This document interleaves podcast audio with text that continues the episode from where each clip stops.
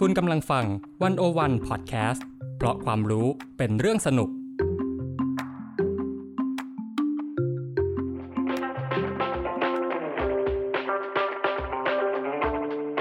อาเซียนบอกมีไกด์ออกจากอาเซียนมุมเดิมๆ เข้าถึงอาเซียนมุมใหม่ๆ สนุกลึกและลับ แบบที่ไกด์สำนักไหนก็ไม่เคยพาไป กับเบนวงพันธ์อมรินเทวา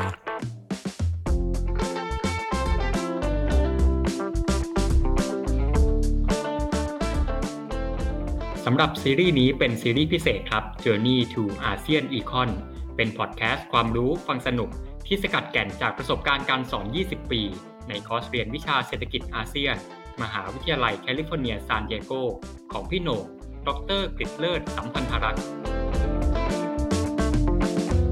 คำตอบที่คุณจะได้รู้จากตอนนี้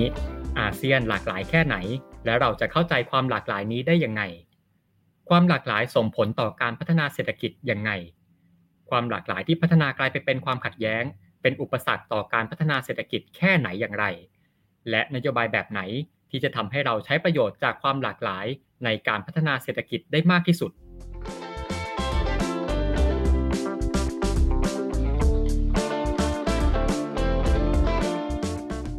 อาเซียนเนี่ยถือว่าเป็นภูมิภาคที่หลากหลายที่สุดในโลกเลยนะครับ ภูมิภาคหนึ่งเลย ในเชิงตัวเลขเนี่ยเคยมีคนรวบรวมไว้นะครับ ว่าอาเซียนมีชาติพันธุ์รวมกันอยู่อย่างน้อย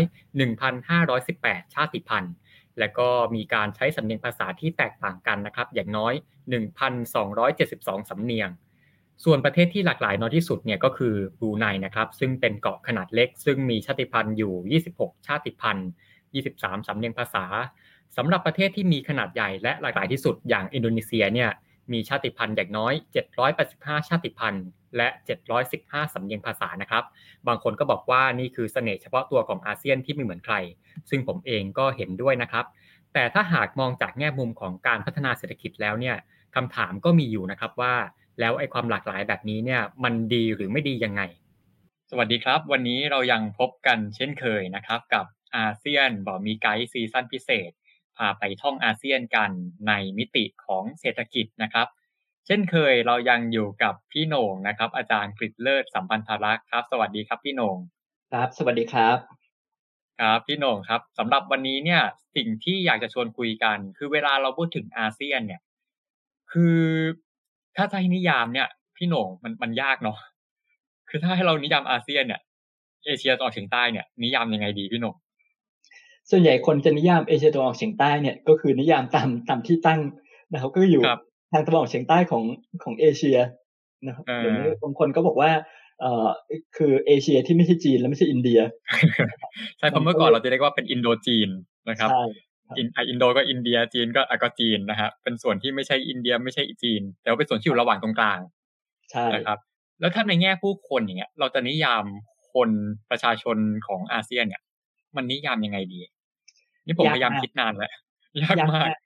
เพราะว่าจริง ๆ แล้วเอ่อเสน่ห์สิ่งหนึ่งของอาเซียนก็คือความหลากหลายของผู้คนในภูมิภาคครับนี้ครับเป็นภูมิภาคที่เป็นศูนย์กลางการค้ามาตั้งแต่อดีตการเพราะฉะนั้นคนก็ก็เข้ามาเอ่อผ่านไปผ่านมาอยู่ตลอดบางคนผ่านไปผ่านมาแล้วก็มาตั้งถิ่นฐานก็ก็อยู่กันต่อครับก็เลยครับเอ่อถ้าพูดถึงในแง่ผู้คนแล้วก็จะต้องเอ่อบอกว่าเอ่อหลายเชื้อชาติมากหน้าหลายตานี่แหละอืม คือจริง ๆ ไม่ต้องไปพูดถึงอาเซียนก็ได้เอาแค่พูดแค่ประเทศประเทศหนึ่งอย่างประเทศไทยเองเนี่ยจริง ๆ ถ้าใช้นิยามว่าความเป็นไทย ความเป็นคนไทยคืออะไรเนี่ยเอาเข้าจริงมันก็ไม่สามารถที่จะหานิยามตายตัวได้นะครับ เพราะว่าเอาเข้าจริงอะอย่างในในไทยเนี่ยจริง ๆ คือมันก็แยกย่อยออกไปอีกเยอะนะฮะมันมีมันมีชนกลุ่มนี้มันมีชาติพันธุ์นี้มีอะไรต่างๆ จากภายนอกเข้ามาปนอีกอย่างเงี้ยมันก็ยากอีกนะครับ อันนี้พี่โหน่งคิดว่ายังไงฮะครับในในทางวิชาการก็ยังประสบปัญหานี้แหละครับ ว่าอืมหลาย ๆ คนครับก็จะพยายามนิยามเอ่อเรื่องของเชื้อชาติเนี่ย บางคนก็บอกว่าจะนิยามตัวเชื้อชาติโดยที่เรามองแค่รูปลักษณ์นะครับ ผิวสีผิวนะครับเอ่อรูปพรรณสันฐาน บางคนก็บอกว่าจริง ๆ มันมากกว่านั้น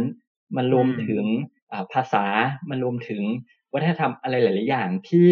ผูกติดอยู่กับอ่าครับ ตัวคนแล้วก็ส่งต่อจากรุ่นหนึ่งไปสู่รุ่นหนึ่งด้วย อันนี้เนี่ยมันก็เลยเป็นเอ่อ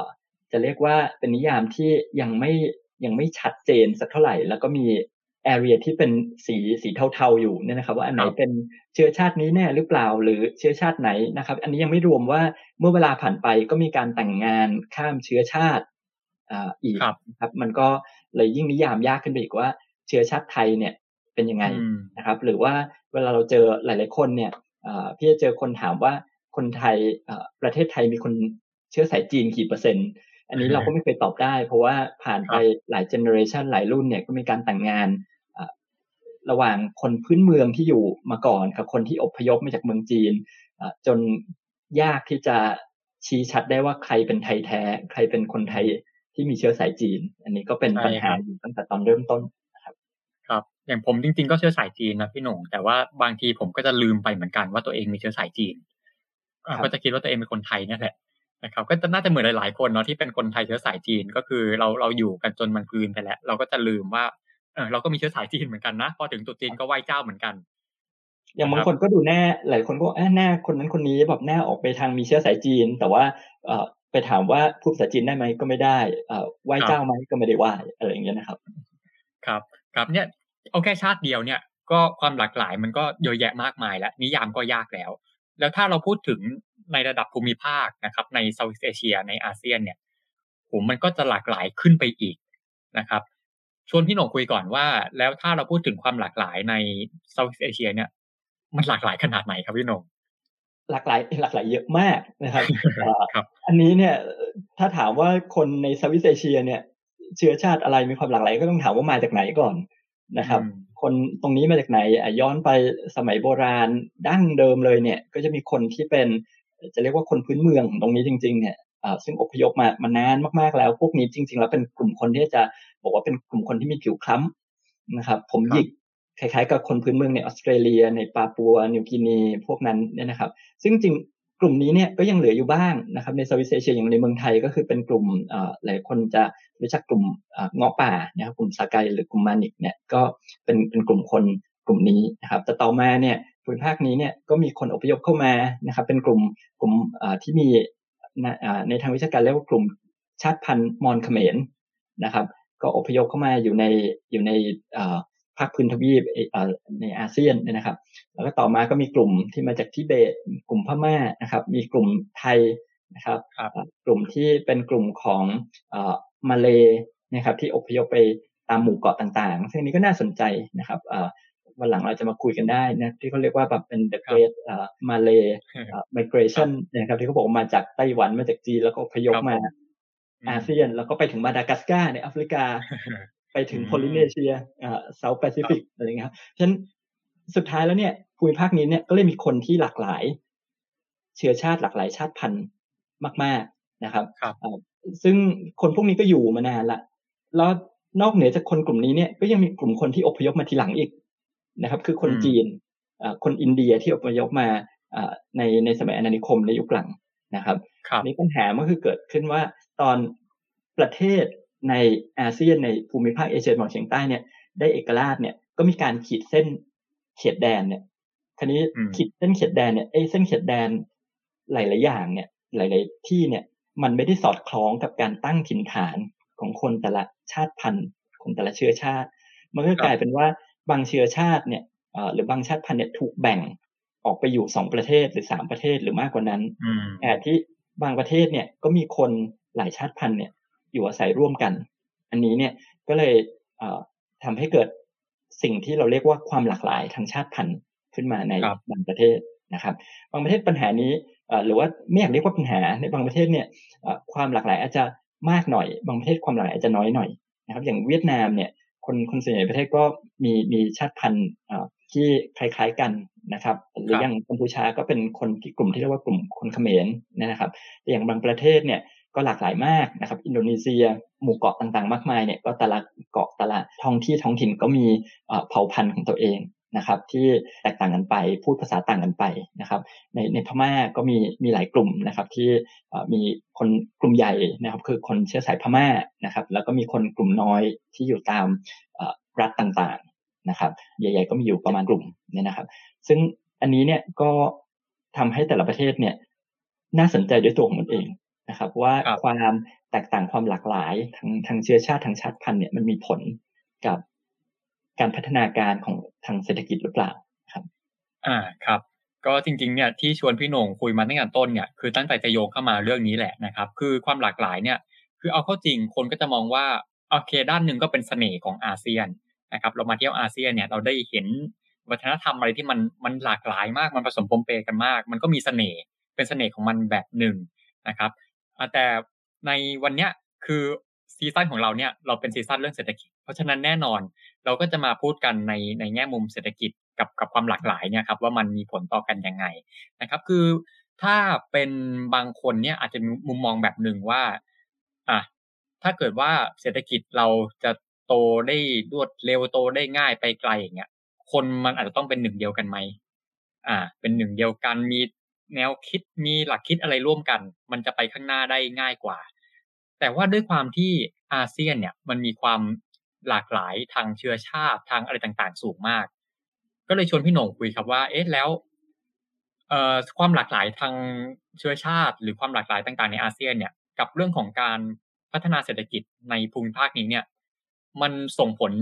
ถึงกันยังไง การที่อาเซียนมีความหลากหลายเนี่ย มันเป็นข้อดี หรือว่าจริง ๆ แล้วมันเป็นอุปสรรคต่อการพัฒนาเศรษฐกิจกันแน่ครับพี่หนุ่มครับอันนี้จะถามว่ามันดีหรือมันเป็นอุปสรรคเนี่ยก็ต้องมาดูว่าความสัมพันธ์กันเนี่ยมันผ่านช่องทางไหนนะครับซึ่งมันก็มีหลายช่องทางนะครับ ในเรื่องของความหลากหลายที่ว่าทางเชื้อชาติทางชาติพันธุ์เนี่ยว่ามันส่งผลไปกับระบบเศรษฐกิจยังไงนะครับ อย่างแรกเนี่ยบางคนเนี่ยบอกว่ามันมีความสัมพันธ์ระหว่างเชื้อชาตินะครับ หรือชาติพันธุ์นะครับ กับการประกอบอาชีพ ของผู้คนนะครับ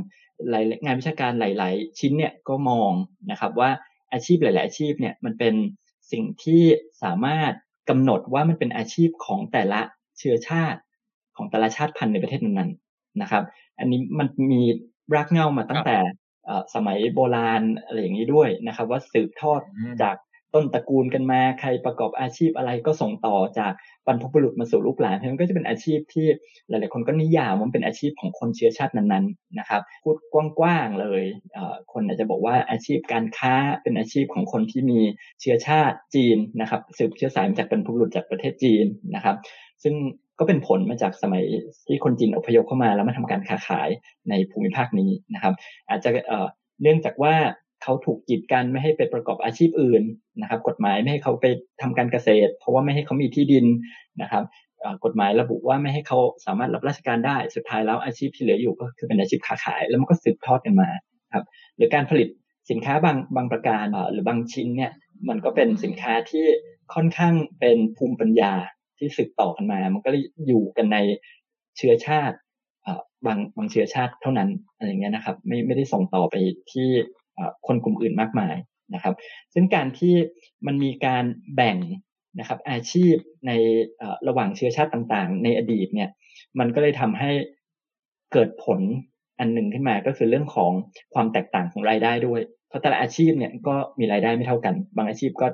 ระยะยาวก็เจริญเติบโตค้าขายรุ่งเรืองนะครับ เป็นเศรษฐีขึ้นมา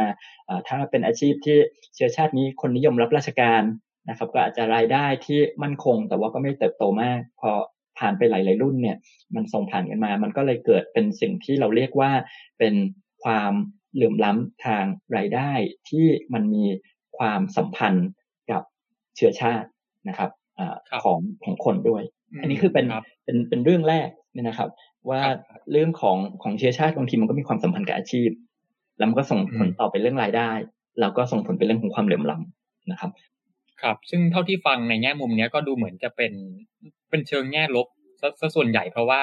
เอ่อพอมันมีการกำหนดเรื่องอาชีพขึ้นมานะฮะคืออย่างพี่นงบอกเนี่ยจริง ๆ มันก็มีรากฐานมายาวนานมากแล้วกับแนวคิดแบบนี้นะฮะแล้วก็ถ้าสมมุติเรา fast forward ไปที่อาณานิคมเนี่ย มันก็เข้ามาผลิตซ้ำตรงนี้อีกก็คืออ่าเจ้าอาณานิคมเนี่ยก็มักจะมองว่าอ่าคนเชื้อชาตินี้ควรจะเหมาะกับอาชีพนี้อ่าอินเดียรับราชการนะครับ คนจีนทำค้าขาย นะครับ หรือว่าถ้าเป็นคนท้องถิ่นสมมุติเป็นมาเลเซียก็คนมาเลก็ทำทำไร่ทำสวนรับใช้แรงงานอะไรไปเนี่ยครับ ก็เราจะเห็นว่าคือในแต่ละอาชีพเนี่ยมันจะสร้างผลผลิตสร้างรายได้ที่มันแตกต่างกันอย่างคนจีนที่ค้าขายเนี่ย ถึงจุดหนึ่งคนจีนก็อาจจะร่ำรวยกว่าคนเชื้อชาติอื่นๆนะฮะก็เป็นปัญหาตรงนี้ซึ่งสิ่งที่พี่หนงพูดเนี่ยคือว่าอะมันนำไปสู่ปัญหาปัญหาหนึ่งก็คือเรื่องของความเหลื่อมล้ำ นะครับ อันนี้ก็ดูเหมือนจะเป็นเป็นในเชิงลบว่าอะพอมันมีความหลากหลายปุ๊บเนี่ยนะครับ มันส่งผลกับเศรษฐกิจในในแง่มุมนี้นะฮะมาถามพี่นงต่อเลยแล้วกันว่ามันมีในปัญหาอื่น ๆ อีกไหมที่มันเกิดจากความหลากหลาย หรือว่ามันพอจะมีข้อดีบ้างไหมครับ ครับเอ่ออย่างในเรื่องกลับไปเรื่องเดิมก่อนนะครับ เรื่องของของการประกอบอาชีพที่มันที่มันใช้เฉพาะเจาะจงกับบางเชื้อชาติเนี่ย จริง ๆ มันก็ไม่ได้เป็นเอ่อปัญหา อย่างเดียวนะครับจริงๆมันก็มีมันก็มีข้อดีของมันด้วยนะครับ เพราะว่าไอ้การที่เรามีเอ่ออาชีพบางอย่างเนี่ยเป็นอาชีพที่เฉพาะเจาะจงกับกลุ่มบางเชื้อชาติเนี่ยมันทำให้เกิดความเชี่ยวชาญ ซึ่งเราก็ทราบว่าในทางเศรษฐกิจความเชี่ยวชาญเนี่ยมันทำให้การผลิตเนี่ยมีผลิตภาพที่สูงขึ้นนะครับ มีเรื่องของ specialization นะครับ การส่งต่อนะครับ ความรู้องค์ความรู้ต่างๆ เนี่ยมันก็ทำได้ง่ายขึ้นนะครับ เพราะฉะนั้นอันนี้มันก็เป็นประโยชน์ ในในบางส่วนด้วยนะครับ เรื่องของความเชี่ยวชาญ ความสามารถในการผลิตหลาย ๆ อย่างเนี่ยก็ก็จะเกิดประโยชน์ในในในแง่นั้นนะครับ แต่ว่าอันนั้นอันนั้นเป็นเป็นแค่ช่องทางแรกนะครับ ที่เรามองกันว่าผ่านช่องทางอาชีพนะครับ แต่ว่ามันก็มีช่องทางอื่น ๆ นะครับ ที่ความหลากหลายเนี่ยมันส่งผลกับระบบเศรษฐกิจนะครับอีกอันนึงที่คนพูดกันค่อนข้างมากในใน แวดวงวิชาการ แล้วก็มีการศึกษากันค่อนข้างเยอะนะครับ ก็คือเรื่องของความหลากหลายกับเรื่องของการผลิตสินค้าสาธารณะ คือการให้บริการของภาครัฐนะครับ เช่นการศึกษาสาธารณสุขนะครับ หรือว่าเป็นโครงสร้างพื้นฐานนะครับแม้กระทั่งถนนนะครับ หรือว่าสาธารณูปโภคต่างๆ เนี่ย คือหลายๆคนเนี่ยมองว่าชุมชนที่มีความหลากหลายค่อนข้างสูงนะครับ โดยเฉพาะความหลากหลายทางเชื้อชาติเนี่ย ชุมชนเหล่านั้นเนี่ยมักจะมีสินค้าสาธารณะเนี่ยที่น้อยกว่าชุมชนอื่น ๆ ที่ค่อนข้างมีความคล้ายคลึงกันในหมู่คนพี่หนุ่มก่อนจะเล่าต่อเนี่ยอาจจะต้องนิยามนิดนึงว่าคำว่าสินค้าสาธารณะเนี่ยเผื่อคนบางคนอาจจะไม่เคยได้ยินคำนี้มาก่อน แปลว่าอะไรครับ สินค้าสาธารณะเอาง่าย ๆ เลยคือสินค้าที่ภาคเอกชนไม่ผลิต หรือผลิตไม่ได้ แล้วรัฐเนี่ยจะต้องเป็นคนที่มาจัดการ ผลิตจัดหาให้แทนนะครับอย่างเช่นนะครับสาธารณูปโภคต่างๆ เป็นต้นนะครับไฟฟ้าประปาอะไรทั้งหลายอะไรอย่างเงี้ยอันนี้เนี่ยก็คือภาครัฐต้องต้องจัดหานะครับ หรือบางที่เนี่ยก็จะรวมถึงบริการทางด้านการศึกษาสาธารณสุขด้วยนะครับอ่าโอเค นิยามชัดเจนแล้วนะฮะทีนี้ย้อนกลับไปต่อว่าอ่าแล้วความหลากหลายมันมีผลเกี่ยวข้องกันยังไงครับ กับเรื่องนี้ ใน การศึกษาต่างๆนะครับก็บอกว่าความหลากหลายเนี่ยมีผลกับเจ้าสินค้าสาธารณะตัวเนี้ยอยู่สองสามช่องทาง ช่องทางแรกก็คืออช่องทางที่เราเรียกว่าเป็นเรื่องของความต้องการของคนนะครับในอลองจินตนาการนะครับ ว่าถ้าเราอยู่ในชุมชนที่มีคนมากหน้าหลายตานะครับ ความต้องการของคนอาจจะไม่เหมือนกันพอความต้องการคนไม่เหมือนกัน มันก็จะมีฉันทามติ ค่อนข้างยากในการที่จะไปบอกภาครัฐว่าเราต้องการอะไรนะครับ เอาง่าย ๆเลยว่าถ้าเราอยู่ในชุมชนที่มีความหลากหลายทางเชื้อชาติ คนพูดภาษาต่างกัน บอกว่าให้รัฐมาสร้างโรงเรียนให้จะถามว่าจะโรงเรียนที่จะเน้นสอนด้วยหลักสูตรภาษาอะไร อันนี้ก็ยากละเพราะคนอาจจะเห็นไม่ตรงกัน ถ้าเทียบกับอีกชุมชนหนึ่งที่คนพูดภาษาเดียวกันหมด อันนี้ก็ไม่ต้องเถียงกันนะครับ หลักสูตรหรือการเรียนการสอนก็จะเป็น ในแบบเดียวกันที่คนเห็นเห็นพ้องต้องกันเพราะฉะนั้นการเข้าถึงนะครับ ฉันธรรมติมันก็จะง่ายขึ้น เพราะฉะนั้นมันก็ทำให้ไอ้ไอ้ตัวบริการที่รัฐจะไปจัดหาให้เนี่ยมันง่ายขึ้น อันนี้คือช่องทางแรก อันที่สองเนี่ยก็คือเรื่องของการแบ่งเขาแบ่งเรา พอเรามีคนที่เรารู้สึกว่าเป็นคนละเชื้อชาติ คนละชาติพันธุ์อยู่ในสังคมเราเนี่ย บางทีเราเนี่ยเรา หลายคนอาจจะมีความรู้สึกว่า แบ่งเขาแบ่งเป็นพวกเขาพวกเรา เราถ้าพวกเขาได้เราไม่ได้ ไม่ยอม เพราะฉะนั้นเนี่ยยอมให้ไม่ได้ทั้งคู่ดีกว่า ดีกว่าที่เขาได้แล้วเราไม่ได้ อันนี้มันก็เลยทำให้โดยรวมแล้วเนี่ยบริการต่างๆ มันก็อาจจะไม่เกิดขึ้นนะครับ หรือ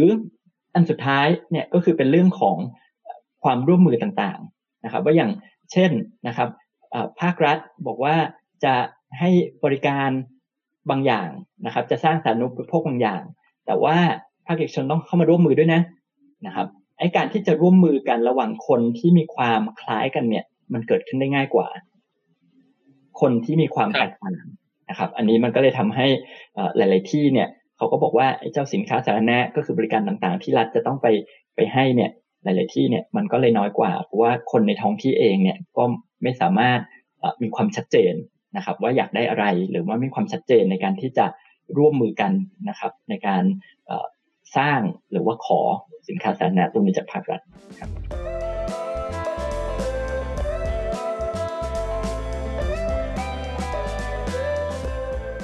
ความหลากหลายเนี่ยไม่ใช่แค่เรื่องของเสน่ห์หรือเรื่องของความงดงามอย่างเดียวนะครับ เพราะที่จริงแล้วเนี่ยความต่างก็นำไปสู่ความขัดแย้งใหญ่ได้เหมือนกัน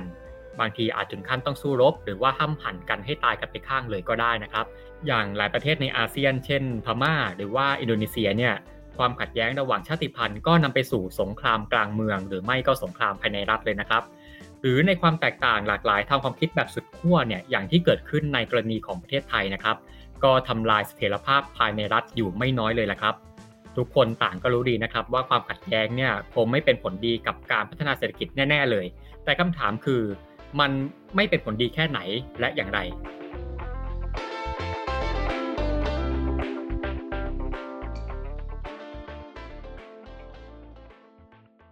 ครับคือความหลากหลายทางทางเชื้อชาติเนี่ยนะครับรวมถึงความหลากหลายด้านอื่น ๆ ด้วยเนี่ยที่นำไปสู่ความขัดแย้งเนี่ยมันเป็นปัจจัยสำคัญอันนึงเลยที่หลาย ๆ คนบอกว่าทำให้บางประเทศเนี่ยไม่พัฒนานะครับ หรือทำให้บางท้องที่บางภูมิภาคของบางประเทศเนี่ยค่อนข้างล้าหลัง แล้วก็ไม่สามารถพัฒนาได้ เพราะว่าทรัพยากรเนี่ยก็ไม่สามารถนำไปใช้ในการสร้างสาธารณูปโภค หรือว่าใช้ในการผลิตนะครับ ที่ก่อให้เกิดรายได้กับท้องถิ่นนั้นๆทรัพยากรถูกนำไปใช้นะครับ ในการจะเรียกว่าสงครามภายในก็ก็ว่าได้นะครับหลาย ๆประเทศนะครับ หรือในเรื่องของการลงทุน คนก็บอกว่าลงทุนไปเนี่ยสร้างสิ่งก่อสร้างอะไรขึ้นมา เดี๋ยวก็โดนทำลายดังนั้นก็ก็ไม่ลงทุนดีกว่าตั้งแต่ตอนแรกนะครับทีนี้ความหลากหลายตรงนี้เนี่ยหรือความแตกต่างตรงนี้เนี่ยเรียกว่าความแตกต่างทางเชื้อชาติเนี่ย มันเป็นสิ่งที่ไปตอกย้ำความแตกต่างทางเศรษฐกิจ แล้วก็การถูกเอารับเอาเปรียบในหลาย ๆ พื้นที่นะครับ อย่างเช่นเราเรามองเรื่องของอินโดนีเซียก่อน นะครับตัวอย่างอินโดนีเซีย อินโดนีเซียเนี่ยมีปัญหาความแตกต่างทางเชื้อชาติ แล้วก็ความพยายามในการแบ่งแยกดินแดนเนี่ยมาตลอดตั้งแต่สมัยจะเรียกว่าสมัยอาณานิคมก็ได้ หรือว่าสมัยที่เป็นอินโดนีเซียแล้ว เนี่ยก็มีมาโดยตลอดนะครับ เรามองว่าอินโดนีเซียเนี่ยเป็นประเทศที่สร้างขึ้นจากอาณานิคมเก่าของของดัตช์ของเนเธอร์แลนด์นะครับ พอได้เอกราชมาปุ๊บเป็นประเทศเดียวกัน แต่หลาย ๆ ภูมิภาคเขาไม่ได้อยากรวมเป็นส่วนหนึ่งของอินโดนีเซียเขาอยากแยกนะครับ ตัวอย่างอันนึงคือคืออาเจนะครับ ซึ่งอยู่ทางตะวันตกสุดของเกาะสุมาตราเนี่ยนี้เนี่ยอยากแยกมาเป็นสิบสิบปีละแล้วก็สู้กับรัฐบาลอินโดนีเซียมามาโดยตลอดนะครับ แล้วเขาก็มองว่าเขามีทรัพยากรในท้องที่เขา ซึ่งก็คือน้ำมันนะครับ น้ำมันแก๊สธรรมชาติเนี่ย การที่เขาเป็นส่วนของอินโดนีเซียเนี่ย เขาต้องส่ง เอ่อไอ้ผลประโยชน์จากน้ำมันเนี่ยที่มันได้เนี่ยมันเข้าไปที่รัฐบาลกลาง มากกว่าที่เขาจะได้เก็บไว้ในท้องที่เขาเองเขาเขารู้สึกว่าเขาโดนเอาเปรียบนะครับเขาก็อยากแยกนะครับในขณะเดียวกันอีกมุมหนึ่งเนี่ยเขาก็เป็นอาณาจักรของเขาเองมาก่อนเขาก็รู้สึกว่าเขามีความแตกต่างจากส่วนอื่นๆ ของอินโดนีเซียฉะนั้นไอ้ความที่เขารู้สึกว่าเขาแตกต่าง มีความเป็นเชื้อชาติที่ต่างจากคนส่วนใหญ่ของอินโดนีเซีย หรือคนส่วนอื่นของอินโดนีเซียเนี่ย เขาก็รู้สึกว่าเขาไม่ได้เป็นส่วนหนึ่งของประเทศนั้น และแถมถูกเอาละเอาเปรียบอีก อันนี้มันก็ยิ่งมาตอกย้ำนะครับ อันนี้มันเป็นปัจจัยด้านด้านความแตกต่างทางด้านเชื้อชาตินะครับ มาตอกย้ำความแตกต่างที่รู้สึกว่าโดนเอาเปรียบในด้านของเศรษฐกิจนะครับผลประโยชน์ของทรัพยากรในท้องที่เขาเนี่ยถูกนำไปใช้ในส่วนหนึ่งของประเทศ มากกว่าที่จะใช้ในในท้องที่เขา อันนี้ก็เป็นเป็นต้นต่อสำคัญประการหนึ่งที่ทำให้เกิดการต่อสู้ มาโดยตลอดหลายหลายสิบปีนะครับครับ คือทีเนี้ยอย่างที่พี่หน่งพูดเลยว่าหลายประเทศเนี่ยก็เจอปัญหาแบบนี้นะครับ มีการความขัดแย้งกันระหว่างชนกลุ่มต่างๆ แต่ทีเนี้ยพอมันรวมเป็นประเทศประเทศเดียวเนี่ยมันมีการแบ่งเส้นพรมแดนอะไรกันเรียบร้อยเนี่ยมันจะมีชนบางกลุ่มที่ว่าอะเป็นชนกลุ่มใหญ่ เป็นคนที่ได้สิทธิได้สถานะทางสังคมที่เหนือกว่าคนกลุ่มอื่นนะครับ แล้วทีเนี้ย ปัญหามันก็ไปอยู่ที่คนที่เป็นชนกลุ่มน้อยนะครับ ทีนี้เลยถามพี่หนงชวนพี่หนงคุยเรื่องนี้ต่อครับว่าเอ๊ะแล้วคนที่เป็นชนกลุ่มน้อยในประเทศอาเซียนต่าง ๆ เนี่ย คือเขามีอ่ามีบทบาทหรือว่าเขาเขาเขามีเรื่องของอ่าเรียกว่าอะไรอะการปฏิสัมพันธ์กับทางเศรษฐกิจของแต่ละประเทศเนี่ย มันลักษณะไหนแล้วพวกเขามีทางออกยังไงท่ามกลางในภาวะที่เขาเป็นคนกลุ่มน้อยอะครับ ครับคือคนกลุ่มน้อยเนี่ยเออเขามีทางออกอยู่สองทาง ง่าย ๆเลยนะครับ ทางออกแรกเนี่ย ก็คือเขาไม่ได้รู้สึกว่าเขาแตกต่างจากคนกลุ่มใหญ่สักเท่าไหร่นะครับครับในบริบทนี้เนี่ย มันก็แปลว่าเมื่อเวลาผ่านไปเรื่อยๆเนี่ย มันจะมีการผสมผสาน ระหว่างเชื้อชาติ ระหว่างวัฒนธรรม ที่จะกลืนกันไปในที่สุดนะครับอืมอันนี้เนี่ยก็คล้ายๆกับเอ่ออย่างเช่นคนจีนที่อพยพมาอยู่ในเมืองไทยนะครับ ตอนแรกก็จะมีความรู้สึกว่าเป็นคนที่แปลกแยกแตกต่างออกไปนะครับ แต่ว่าเอ่อความแตกต่างเนี่ยมันมันไม่ได้เยอะมากนะครับ ความครับเชื่อต่างๆเนี่ยก็อาจจะคล้าย ๆ กันสุดท้ายแล้วก็มีการแต่งงาน มีลูกมีหลานนะครับ ผ่านไปหลายๆรุ่นเนี่ย ก็ผสมเหมือนเอ่อกลมกลืนกันอย่างที่เราคุยกันเมื่อเมื่อตอนต้นใช่ไหมครับครับบางประเทศมันไม่ได้เป็นอย่างนั้น บางประเทศเนี่ยอืมคนจีนเข้ามาอย่างเช่น มาเลเซียหรืออินโดนีเซีย เนี่ย เป็นคนกลุ่มน้อย แต่เขาไม่สามารถผสานกลมกลืนกับชนส่วนใหญ่ที่ที่อยู่ในประเทศนั้นได้นะครับ อย่างเช่นครับในบริบทของมาเลของอินโด เนี่ยเพราะเขานับถือศาสนาที่ต่างกันนะครับเอ่อคนส่วนใหญ่เนี่ยเป็นกลุ่มคนที่นับถือศาสนาอิสลาม เพราะฉะนั้นเนี่ยการแต่งงาน มันไม่ใช่แค่ข้ามเชื้อชาติ มันคือแต่งงานข้ามศาสนา ซึ่งครับมันมีเอ่อข้อจำกัดต่างๆมากกว่านะครับ คนกลุ่มนี้ก็เลยมีการที่แยกกันอยู่มาตลอดหลายหลายรุ่นนะครับ มันก็เลยยังไม่ผสานกลมกลืนกันนะครับทีนี้ทางออกของคนกลุ่มนี้เนี่ยเอ่อในอดีตที่ผ่านมาเนี่ยเป็นยังไงนะครับ ก็เหมือนกับในหลาย ๆ บริบทนะครับ ว่าเวลาคนรู้สึกว่าตัวเองเป็นคนกลุ่มน้อย และอาจจะโดนเอาเปรียบ จากคนกลุ่มใหญ่ ซึ่งมักจะเป็นคนกลุ่มที่ควบคุมมีอำนาจทางการเมืองและอำนาจภาครัฐด้วยเนี่ย จะทำไงให้เขารู้สึกปลอดภัย เขาก็ต้องครับเข้าหาทางการเมือง พยายามสร้างความสัมพันธ์ทางการเมืองนะครับเอ่อไม่สามารถผสานทางสังคมได้ อันนี้ก็เป็นการสร้างเครือข่ายนะครับ ระหว่างเอ่อคนกลุ่มน้อยกับกับอำนาจทางการเมือง เพื่อให้เอ่อได้รับการคุ้มครองป้องกัน อันนี้ก็เป็นทางออกอีกอันหนึ่ง นะครับ ซึ่งเราก็เห็นนะครับอย่างกลับไปเรื่องของอินโดนีเซียนะครับ คนจีนเนี่ยที่เข้าไปแล้วก็ไม่สามารถผสานเป็นเนื้อเดียวกับคนท้องถิ่นได้เนี่ย ก็สร้างความสัมพันธ์กับรัฐบาลนะครับ โดยเฉพาะอย่างยิ่งในสมัยซูฮาโตที่เป็นประธานาธิบดีเนี่ยก็มีความสัมพันธ์ระหว่างอำนาจรัฐนะครับ แล้วก็อำนาจธุรกิจนะครับ จากนักธุรกิจเชื้อเชื้อสายจีนเนี่ยค่อนข้างแน่นแฟนนะครับ อันนี้ก็เป็นทางออกหนึ่งซึ่งต่างกับถ้าเทียบว่าคนอาหรับ ก็อพยพไปอินโดนีเซียเหมือนกัน เป็นคนกลุ่มน้อยเหมือนกันตอนแรก แต่ว่าคนอาหรับเนี่ย สามารถผสานเข้ากับเอ่อคนเอ่ออินโดนีเซียท้องถิ่นเนี่ยได้ได้ง่ายกว่า เพราะว่านับถือศาสนาเดียวกัน ถึงแม้ว่าจะอพยพมาจากที่อื่นนะครับ ครับอืมเมื่อกี้อาจารย์ยกตัวอย่างอินโดนีเซียนะฮะแต่ก็มีประเทศหนึ่งที่เห็นชัดก็คือมาเลเซียเหมือนกัน เพราะว่า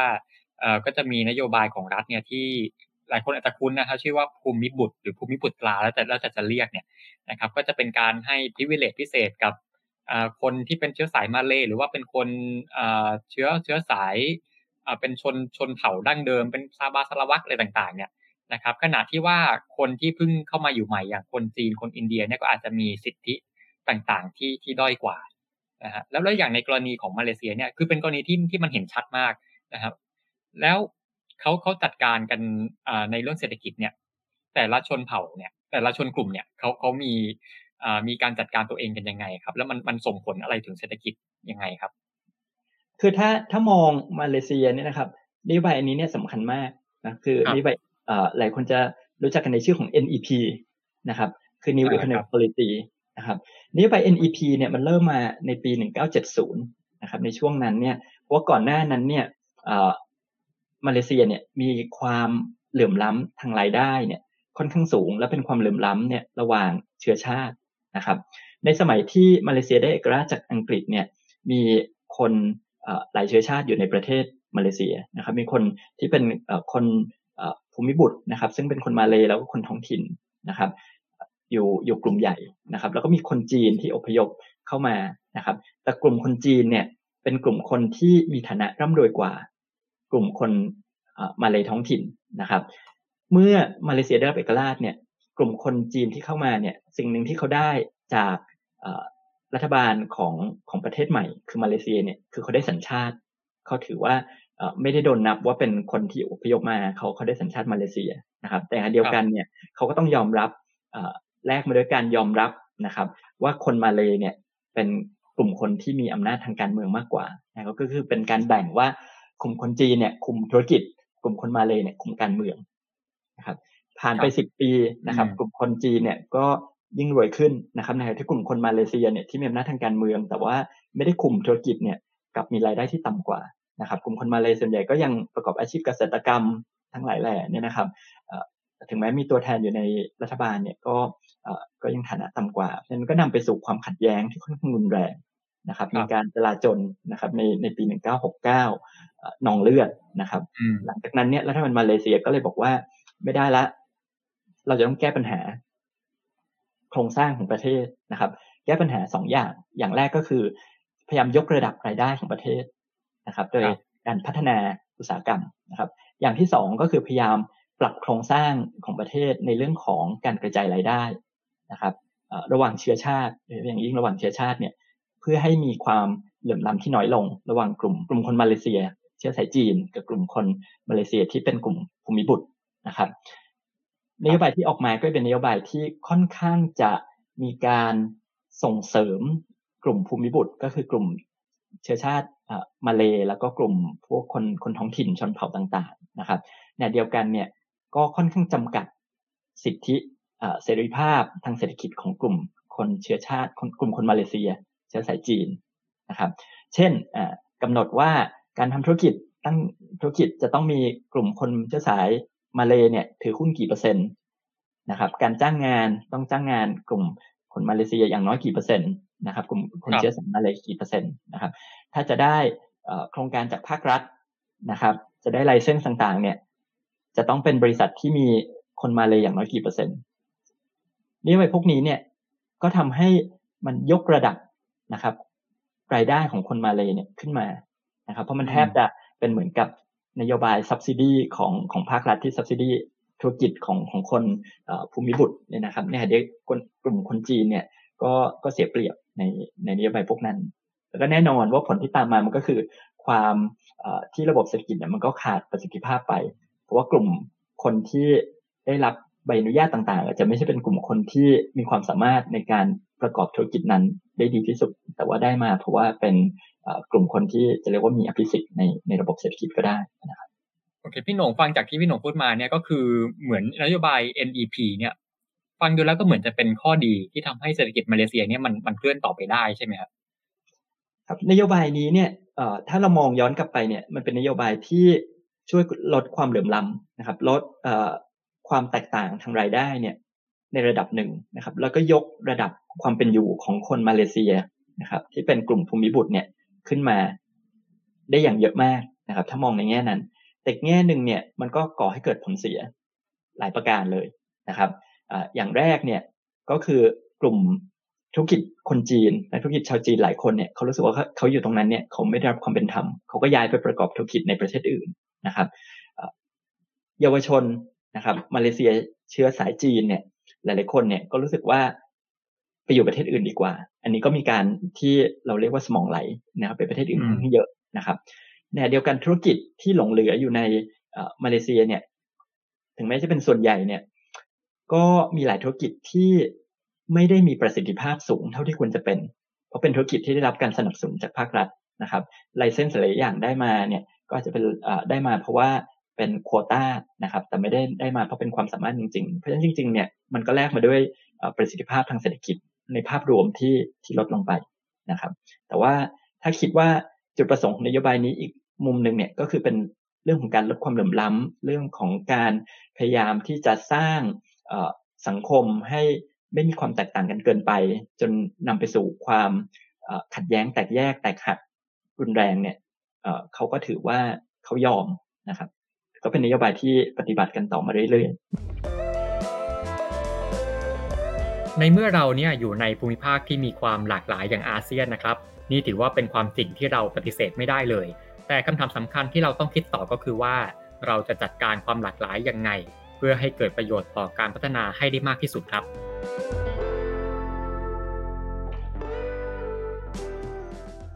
ครับพี่หนุ่มน่าสนใจมาก ก็คือถ้าเกิดว่าจริง ๆ ทุกวันเนี้ย โอเค เรามองว่าอาเซียนมีความหลากหลาย แล้วก็ในแง่มุมหนึ่งเนี่ยคนจะมองว่าอะมันก็อาจจะเป็นอุปสรรคต่อการพัฒนาเศรษฐกิจ แต่ว่าจริง ๆ ถ้าเกิดว่าเราลองดูการเติบโตในอาเซียนทุกวันเนี้ยจริง ๆ เราจะเห็นว่าการเติบโตมันค่อนข้างจะดีนะครับ หรือในหลายประเทศเนี่ยก็จะมีการเติบโตแบบตัวเลขบางทีสูงเลยนะฮะอย่างยุคยุคหนึ่งสมัยหนึ่งเนี่ยหลายประเทศอย่างสมมติอย่างไทยอย่างฟิลิปปินส์ต่างๆเนี่ย เคยถึงขั้นถูกมองว่าจะเป็นเสือเศรษฐกิจตัวใหม่ของเอเชีย ขนาดนั้นเลยนะครับ หรือว่าอย่างประเทศหนึ่งที่ประสบความสำเร็จมากๆคือสิงคโปร์สิงคโปร์เนี่ยจริงๆในประเทศเขาก็มีความหลากหลาย พอสมควรเหมือนกัน แต่ว่าเขาก็สามารถพัฒนาเศรษฐกิจขึ้นมาเป็นแนวหน้าของโลกได้นะครับเพราะฉะนั้นเนี่ยถ้าเกิดว่าเราจะมองตรงเนี้ยคือเรามองว่าโอเคอาเซียนมีความหลากหลาย แต่ว่ายังไงก็ตามในท้ายที่สุดเนี่ยเศรษฐกิจอาเซียนมันก็สดใสนะฮะแต่ละชาติก็เข้ามาลงทุนต่างๆ ชาติมหาอำนาจเข้ามาอะไรต่างๆเนี่ย พี่หน่งมองว่ามันเป็นเพราะอะไรที่ทำให้อาเซียนถึงแม้จะมีความหลากหลาย แต่ว่ามันยังทำให้เศรษฐกิจมันยังเดินหน้าต่อไปได้ อะไรที่เป็นปัจจัยสำคัญครับ ปัจจัยสำคัญก็คืออาเซียนเนี่ยจริง ๆ แล้วมีความสามารถในการใช้ประโยชน์จากความหลากหลาย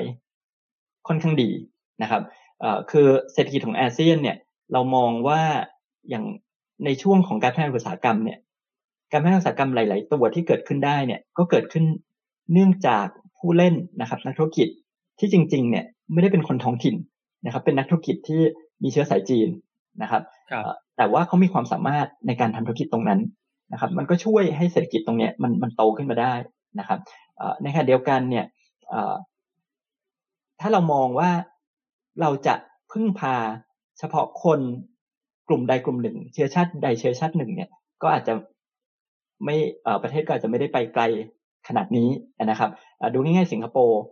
ตัวอย่างที่ค่อนข้างเอ็กซ์ตรีมเลยนะครับสิงคโปร์จริง ๆ แล้วเนี่ยคนเชื้อของประเทศคือคนเชื้อสายจีน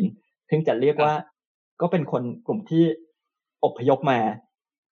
จากนอกภูมิภาคอาเซียนนะครับ แต่ก็มาสร้างความมั่งคั่งให้กับประเทศสิงคโปร์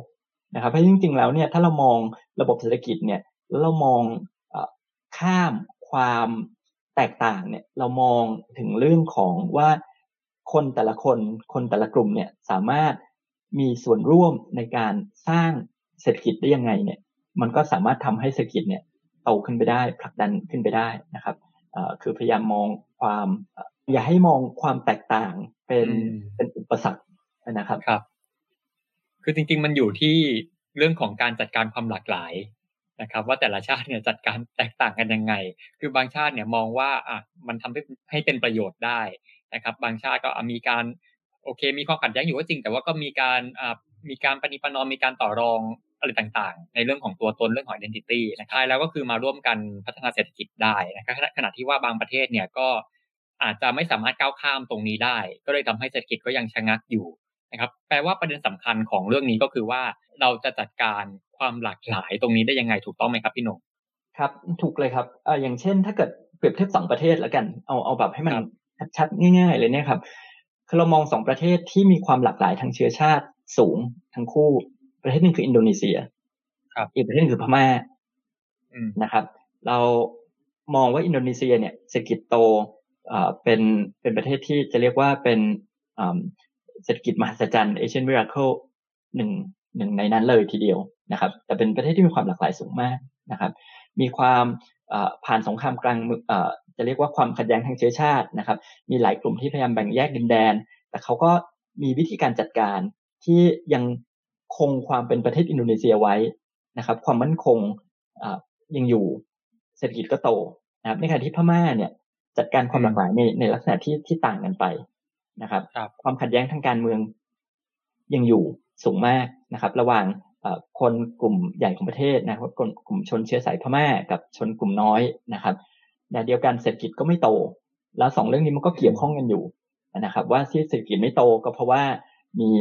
ไอการจัดการความหลากหลายเนี่ยมันมันเป็นอุปสรรคของการพัฒนากันอยู่นะครับ คือทำไมประเทศหนึ่งกันได้ประเทศหนึ่งจัดการไม่ได้ อันนี้เนี่ยมันมันก็เป็นข้อที่เป็นบทเรียนที่ทำให้เรามองการเปรียบเทียบ แล้วก็มองว่านโยบายแบบไหนที่ที่พึงประสงค์นะครับ อืมครับพี่หนุ่มครบถ้วนครับ ก็ คืออาเซียนเนี่ยเราไม่สามารถปฏิเสธได้เลยว่าเรามีความหลากหลายสูงมากนะครับคือการที่เราจะพยายามอ่า assimilation พยายามทำให้มันมองว่าเรามีความเหมือนกันพยายามผลักความแตกต่างออกไปเนี่ยจริง ๆ มันอาจจะไม่เป็นผลดีขนาดนั้น แต่ว่าสิ่งหนึ่งที่จะทำให้เราเดินหน้าต่อไปได้เศรษฐกิจเดินหน้าต่อไปได้เนี่ยมันก็คือเรื่องของการยอมรับนะครับ ว่าความหลากหลายมันมีอยู่ แล้วประเด็นต่อมาก็คือว่า เมื่อความหลากหลายมันมีอยู่เนี่ย เราจะจัดการมันยังไงนะครับ ถ้าเกิดว่าเราจัดการมันได้ดีอ่าเราก็จะไปต่อได้นะฮะเศรษฐกิจเราไปได้ แต่ถ้าเกิดว่าสมมุติสุดท้ายแล้วเราจัดการมันได้ไม่ดีเหมือนหลาย ๆประเทศเนี่ย มันก็จะติดชะงักอยู่ ก็เศรษฐกิจต่างๆ ก็จะไปต่อได้ยาก อันนี้คือบทสรุปของอ่า EP เรา EP นี้นะครับพี่หนุ่มครับ ใช่เลยครับครับพี่หน่งก็สมควรแก่เวลานะครับ ก็ขอบคุณพี่หน่งที่มาพูดคุยกันตอนนี้นะครับ ได้สาระความรู้มากเลย ขอบคุณครับพี่หน่งครับ ครับขอบคุณครับ สวัสดีครับครับ และสำหรับตอนหน้าจะเป็นเรื่องอะไรก็ติดตามกันได้นะครับสำหรับวันนี้สวัสดีครับ